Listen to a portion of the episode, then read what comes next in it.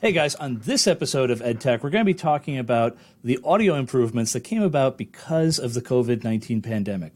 All this and more on EdTech. The network for the A V industry. What are you listening to? This. This is A V. This. This. This is A V Nation. This is A V Nation. This is EdTech, episode ninety-five, COVID Audio. Support for A V Nation is brought to you by Kramer, A V Beyond the Box. This is EdTech, the monthly higher ed tech podcast. I'm your host, Bill O'Donnell. As always, I'm joined by Mister Ernie Bailey. How are you, sir? I'm doing just fine this morning. Oh, that's good. Uh, Mister James King, how are you, sir? I'm doing good. Thank you, Bill. Uh, of course. And as always, Mister Scott Tyner, how are you, sir? I'm doing well, Bill. It's great to be here. Yay. All right. So uh, our first article comes to us uh, by way of uh, A V Magazine, uh, and that is in you know in this day and age, uh, you know we you know obviously vaccination rates are going up and everything, but this is one of these lessons learned uh, kind of bits that we've gotten from everyone is. Um, The article uh, is uh, describing how remote learning sparks, cha- sparks quote unquote, chain reaction of audio upgrades. Um, you know, if you go through the article, it's one of those, yeah, yeah like kind of everyone saw this coming because, uh, you know, as soon as COVID hit, uh, the number one thing, you know, just about every administrator said was, how do we make our rooms uh, more interactive? How do we make them, uh, you know, Zoom capable? Uh, or, you know, whichever collaborative uh, platform you prefer, whether it's, you know, Blackboard Collaborate Ultra or GoToMeeting or WebEx or what have you. Um, and a lot of folks, and, and you know, mine is no exception, uh, you know, we were able to get, like, in certain cases, document cameras that had a built-in mic. We had, um, we had, you know, we were, like, looking at saying, like, oh, you know, maybe we could get, like, a parabolic mic or something and just put it up in the corner of the auditorium or something. Like, you know, there was a lot of stuff that was thrown against the wall. Um, and I think now a lot of the manufacturers are going, oh, oh, now we do actually have to come up with, uh, with some options and everything. So I'm going to go around the room and just see, you know, Have your guys guys have your experiences been similar, or has there been one of those like, oh no, we saw this coming a while back? We, I mean, we've seen it coming. It, it's interesting to me because it, it's it, it like many things during this pandemic, it was our opportunity to show people what we do, how we how we know how to help them in classrooms, and audio has always been one of those that. Um, has been a challenge, but it costs a lot of money. And so what we've really learned, and it's actually, we we did a presentation to our board of trustees recently about what we learned in COVID. And one of the things we talked about was audio, audio, audio. And I don't care how good your video is, if you cannot hear somebody, you have, you've completely wasted the recording and wasted the Zoom call. They, uh, it it's too, it's too dangerous. I, I actually think the future of audio, especially in a classroom, is more and more about the personal devices. So whether it's a computer that somebody is is got a microphone that they're picking up, or the um, cell phone that you're talking into, uh, it we I I know we've got a long way to go there, uh, but I think that that's the future. But it doesn't surprise me that audio is going to have some um, huge resurgence here at when when COVID is is done or ongoing. Yeah, that's uh, and this is something that uh, maybe you guys have seen this, maybe you haven't. Uh, Biamp actually acquired this company called CrowdMics. Now, if you haven't looked at this thing, uh, oh, everyone's nodding their heads.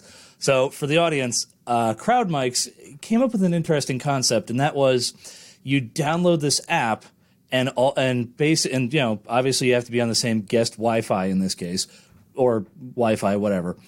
And it goes back to a uh, little X L R output device, but basically it turns everyone's smartphone into uh, into a uh, mic, which you know in the era of COVID and everything, it's like, yeah, there you go, that's your device. I don't have to, you know, we don't have to worry about sanitizing because that's your phone. You keep that where it is. Um, I think that'll be an interesting network integration. Um, I know Biamp is still like kind of, they're still polishing things with it and everything, but it, it's one of those things like I, you know, as far as when it comes to like large, large auditoriums and everything, we might see, like, you know, the end of folks saying, oh, yeah, here. Uh, like, you know, there's still going to be, I'm sure, like a traditional, you know, handheld mic somewhere on a post somewhere. But I, I think it's gonna, you're probably going to start seeing it more often of, like, you know, someone with a touch panel going, oh, you know, so-and-so, you're up next. You know, just hold your mic. You just hold your phone up or something. Uh, so, it, once again, Ernie, I saw you, like, nodding your head going, like, this yeah. is already in, in works to be integrated, isn't this? Or at least yeah. something to that effect. Uh, we've looked at it and we're considering it. Uh, but, you know, like Scott was saying, you know, audio has to be a top priority. I go back to what I heard at an Infocom presentation several years ago. Uh, came out as a joke, but it's very serious. What do you call a video conference when the audio quits? A mime show? Over. I heard, Ernie, I heard the same one, but I heard it as uh, surveillance. I guess I've got a little bit of an advantage on audio in that two of my staff members uh, traveled as front of house audio engineers with um, A-level rock and roll groups. Mm-hmm. Okay. Um, they've been all over the world. So our audio is always a top priority here. Mm-hmm. Um, and, you know, we've, we've worked on it for years. So, you know, I, it's exciting seeing some of the new tools, seeing the new microphones, the um, some of the kind of steerable beam array microphones uh, that we're seeing coming out. Uh, we've, we've been playing with some of Shure's lately. Yep. Uh, and it's promising. You know, they're not where we would like to see them yet, but they're good. But uh, we, while we don't compromise on video, we put more of an emphasis on the audio because you don't have to see the instructor in Zoom or Ultra or whatever you're using. But mm-hmm. if you can't hear them, you know, you're... You know, what's the point? Yeah, what's the point? We can, you know, we can uh, email you their transcript. It's better than, you know, reading a, a closed caption on a black screen. Yeah. Uh, but uh, so audio has, has always been an emphasis of ours. Uh, and, you know, it's great seeing some of the new tools that are out there right now. It, when we're doing our town halls and we have a small audience in a large auditorium, we've quite often had runners with microphones. Mm-hmm. Uh, makes it easier for the camera guys to catch the right person. Yep. Uh, but now the runner has a small package of uh, cleaning wipes in one hand and the microphone in the other. You hand it, hand the mic to someone, you get it back, you clean it. Yep. Then you clean your hands before you take it back from somebody else. It's one of those things, like, originally um, on our side, um, or at least on, on my campus, what we did was uh, we had gotten a couple of what were called these uh, catch boxes, which were great yeah. in terms of, you know, oh, here, oh, you want to, you know, you want to have the good audience participation? Here, like, throw it like almost like a football. Yeah. Now it's like, uh, you know, until like at least another probably year from now, uh, folks are going to say, yeah, no, keep that keep that in the back. Like, you know, yeah. good idea. Good, good, good concept. But, you know, right now that is not the that is not the device to be doing, because otherwise we're going to have to steam it. We've had them in for demo, but just, you know, the rooms are big enough to justify them in. I've got too low a ceiling, so you almost have to pass them down the aisle. We, we were we were this close to implementing them right for our faculty meetings in particular, because we were going towards this whole idea of everybody uses a mic all of the time. So if people have hearing uh, differences, they don't have to ask you to use a mic. So I, we had bought some and we were ready to implement them. And then COVID hit. And like you said, Bill, I think now it's like, no, don't pass that to me. yeah. Yeah. Especially in the advent of, uh, you know, once again, if you're Seinfeld fans, uh, oh, yeah, no, no, no, don't give it to me after that one. Why? They're a close talker. There we go. I've I've now wedged that in. Uh, James, this is something I. All right. Now, this is something I'm I'm just kind of looking at it. And and Ernie touched on this earlier. Um, Shure has been putting out some good stuff. Um, Sennheiser just recently put out their Team Ceiling Connect two. Uh, and then the most random one I saw, and I went, oh, cool, and I'm going to try this out, Uh, and later on, me and Joe Wei are gonna are, are gonna do like a little compare and contrast with this, because he has Shure in his build in his one, a couple of his buildings. Sony actually got into the beam form the beam mic forming uh, business, which is good and bad, because you, if you guys have ever dealt with this, Sony will get into something really well, and then if they don't have the same traction that they were hoping for, they go, uh, yeah, no, we folded that. Like the broadcast realm, they're not going to mess with it. But, you know, I'm looking at this going, all right, cool. And just for a, a, an example of this, the Beam mic array that they're putting out, it's just a single Dante endpoint, and I think it's only like, I want to say like fifteen hundred bucks, something like that. And it has like a thirty-foot pickup range.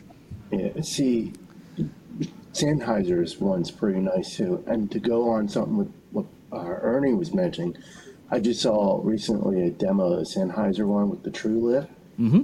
and that has, it's more than a beam. It's really, it locks on to your mouth.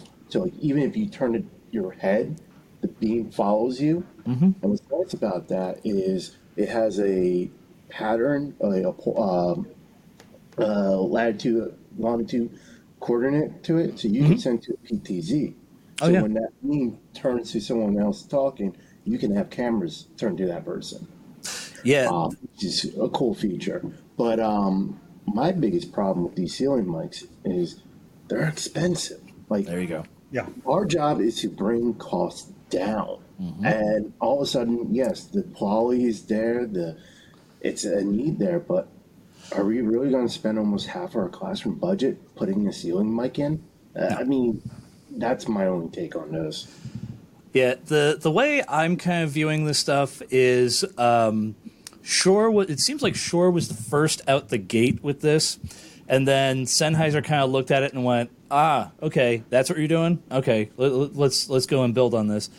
And you know, do I think that there's going to be competition with this? And I, do I think price will come down? Of course. Um, is everything going to be as open standard as we hope? I doubt it. Um, like just for example, like Clock Audio makes a makes a, a, a ceiling mic array. Um, so does uh, STEM, uh, and there's a couple other ones. But you know, with those, it turns into cool. Yeah, you play an R sandbox with this. Um, you know, the the most notorious one is I, I remember, and I think Ernie, you and I were walking around uh, Infocom a couple of years back with this and everything. No, no, no, no. I'm, I'm, I'm, this is a legit one. This is not. The, this is not. Yeah.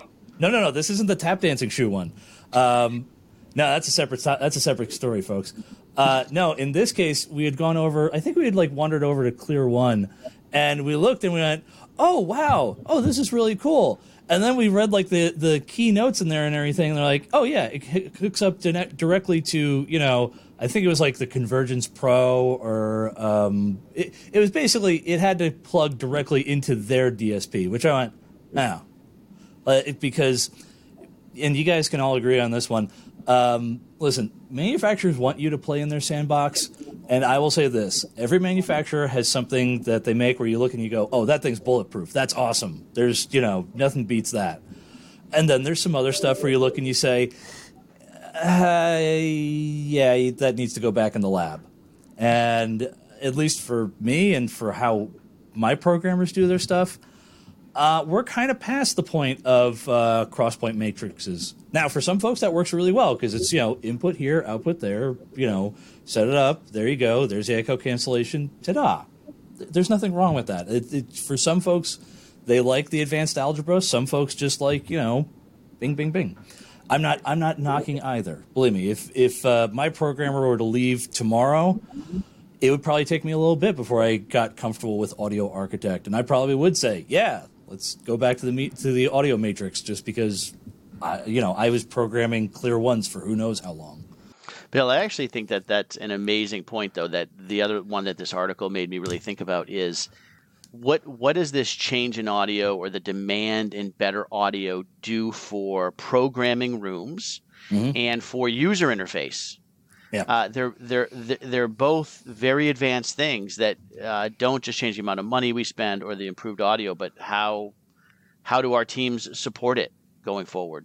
Yeah, that's that's amazingly enough. That was something we ended up talking with our support folks because uh, a couple of other departments have said, hey, oh, we want to put this in here, and we want things to be collaborative and this and that.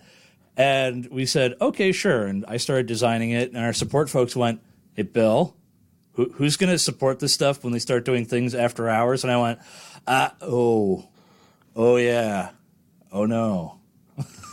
So you, you're hitting the nail on the head very well with that one, Scott. Yeah, and al- along with that, what we're seeing now is every device has a D S P in it. Your microphone, your preamp, your actual audio processor, and sometimes even the speakers. And sometimes where even you, the amps. And the amps. So where do you do the echo cancellation? How many times do you do it? Yeah. Where do you, you know, where do you do your E Q? How many mm-hmm. times do you do it? And, you know, we're looking at that and f- trying to find the best place across the board. So, you know, we're not over-processing, mm-hmm. uh, or, and we're not canceling out what we did earlier For, down the line. Oh, yeah. I, I, I think that kind of goes to what Bill was mentioning before. Every manufacturer is trying to become that ecosystem. And as a tech person, especially coming from I T, that kind of drives me mad because I, I, look, I use, like, smart T Vs as an example. I don't need my smart T V to be my streaming device. It's not designed for that. Let it be a display and let me handle a streaming device. Same with the D S P. Let me put a D S P in to handle it. That's its job. I don't want my speakers doing D S P work. Let them do the speakers. Yeah. The well, all right. So perfect example is this. Um, right now we're going through in our spa- one of our spaces. Uh, they have a WebEx uh, codec plus or uh, RoomKit Plus, which is like, okay, fine. Um, we already told the folks up front. They're like, oh, but you know, we want ceiling mics and this and that. And I'm like, cool. We're going to put in a D S P along with a, a Dante bus and everything, and you know, do that. Oh, but this can do all that. And I'm like, yeah, guys. Uh, we'd prefer to have like just the D S P do its job. If anything, we can set the standards. We can set the controls. Not that I don't trust Cisco, but you know, they're like, not an audio company. No, no. B S S, like for us, we use B S S. Other folks who use Biamp. There's nothing wrong with either. But you know, when the company, all they do is, oh yeah, we do audio processing. We do echo. We make echo cancellation algorithms. It's like, just let them do like like you said, Ernie. Let them do their job. Right. Yeah. Uh, it's yeah, it's one of those bits where I'm I'm just going to sum it up as um, as more of the manufacturers seem to be, as James put it, play in our sandbox or play in our ecosystem. Uh, I will do that when they start actually accepting, start actually working with like completely with the actual standards. Case in point, if you yeah. want to look at this, uh, H D Base T. Not every manufacturer does, you know, all all five flavors, and now we're going into Uh, A V over I P or S D V or uh, S D V O E, however you you know whichever camp you want to be in. I know Scott's looking at me like what, but like let's put it this way: you want me to go into your your your sandbox? Okay, cool. Play by the actual standards then. Like make this yeah. you know make it kind of plug and play. I know. Oh, but but, but we'll handle it all. Yeah. Once again, yeah. there's there's yeah. stuff that we've gotten that I go, yeah, cool. Take it back. yeah, we try to do the balancing act. We'd like as few different logos in a rack as possible. You know, we don't want every, you know, we don't want every piece made by somebody different. You don't want uh, it to look like a NASCAR uh, hood? Exactly. But at the same time, you know, we want the best product for whatever we're doing, whether it's audio, video, mm-hmm. whatever type of processing we're needing to do, power management. So, like I said, we as few brand names as we can, a few, you know, a few manufacturers in our in a system and across campus as possible, but still get the right thing. So, you know, you, you got to find the balance there. Yeah, the the way that I, I want to try to push this with everyone is, listen, you you are going to do what you're comfortable with. And, you know, like, for example, for us, we're mostly a Crestron house. James, uh, with his with his uh, school and everything, is primarily A M X. Um, I know the fine, like uh, my buddy uh, um, Tim Van Wart. They went the route of here. We did Python ourselves and did our own uh, homebrew system. And there's and literally There's nothing wrong with any of that stuff. It's what you're comfortable with. And that's something I think a lot of the manufacturers have to kind of, you know, the, the, a number of them are kind of agnostic. Like if you look at like, uh, you know, uh, Epson or N E C or, you know, Optima, that's, yeah, that's still around. Um, but if you look at some of those manufacturers, they go, yeah, we've built this in. In fact, if I remember right, I think like Epson even has a, a Control four beacon built into their stuff too. Um, you know, it, for them, it's like, here, just add this in and we're good. Uh, on the video and control side, yeah, I think there has to be a little bit more of, guys, just start actually setting up on a standard. Like, you know, not that I'm ever going to say, here, I've got a Crestron endpoint at this end, and I have a uh, Aurora Multimedia um, uh, uh, decoder at the other end. It should be like that, but it's not. But once again, I'm going to get off my soapbox with that one. Um, gentlemen, any uh, last uh, thoughts or words on this one? James is just like, I'm done. He's like, I'm done. I think your soapbox try basically summed it up. Yeah, fair enough. Uh, that being the case, guys, I'm uh, I'm actually going to call this one. Uh, so uh, we're going to go around the room real quick. Uh, Ernie, where can the fine folks find you at? You can find me on LinkedIn. Oh, there you go. Uh, Mister King, where can the fine folks find you at? Uh, you can find me on Twitter. Uh, handle is av underscore James King or LinkedIn. Oh, there we go. And Mister Tyner, where can the fine folks find you at? You can find me on LinkedIn or Twitter at S Tyner and uh, over at Rave Pups. Oh, there you go. Uh, I'm Bill O'Donnell. You can happily find me on LinkedIn or uh, periodically on Twitter, where I'm usually uh, haranguing one of these uh, one of these two other individuals. Um, I'm pretty easy to find on there. That being said, once again, uh, I'd like to thank everyone. And as always, this is EdTech, part of the A V Nation family of podcasts. As always, this is EdTech.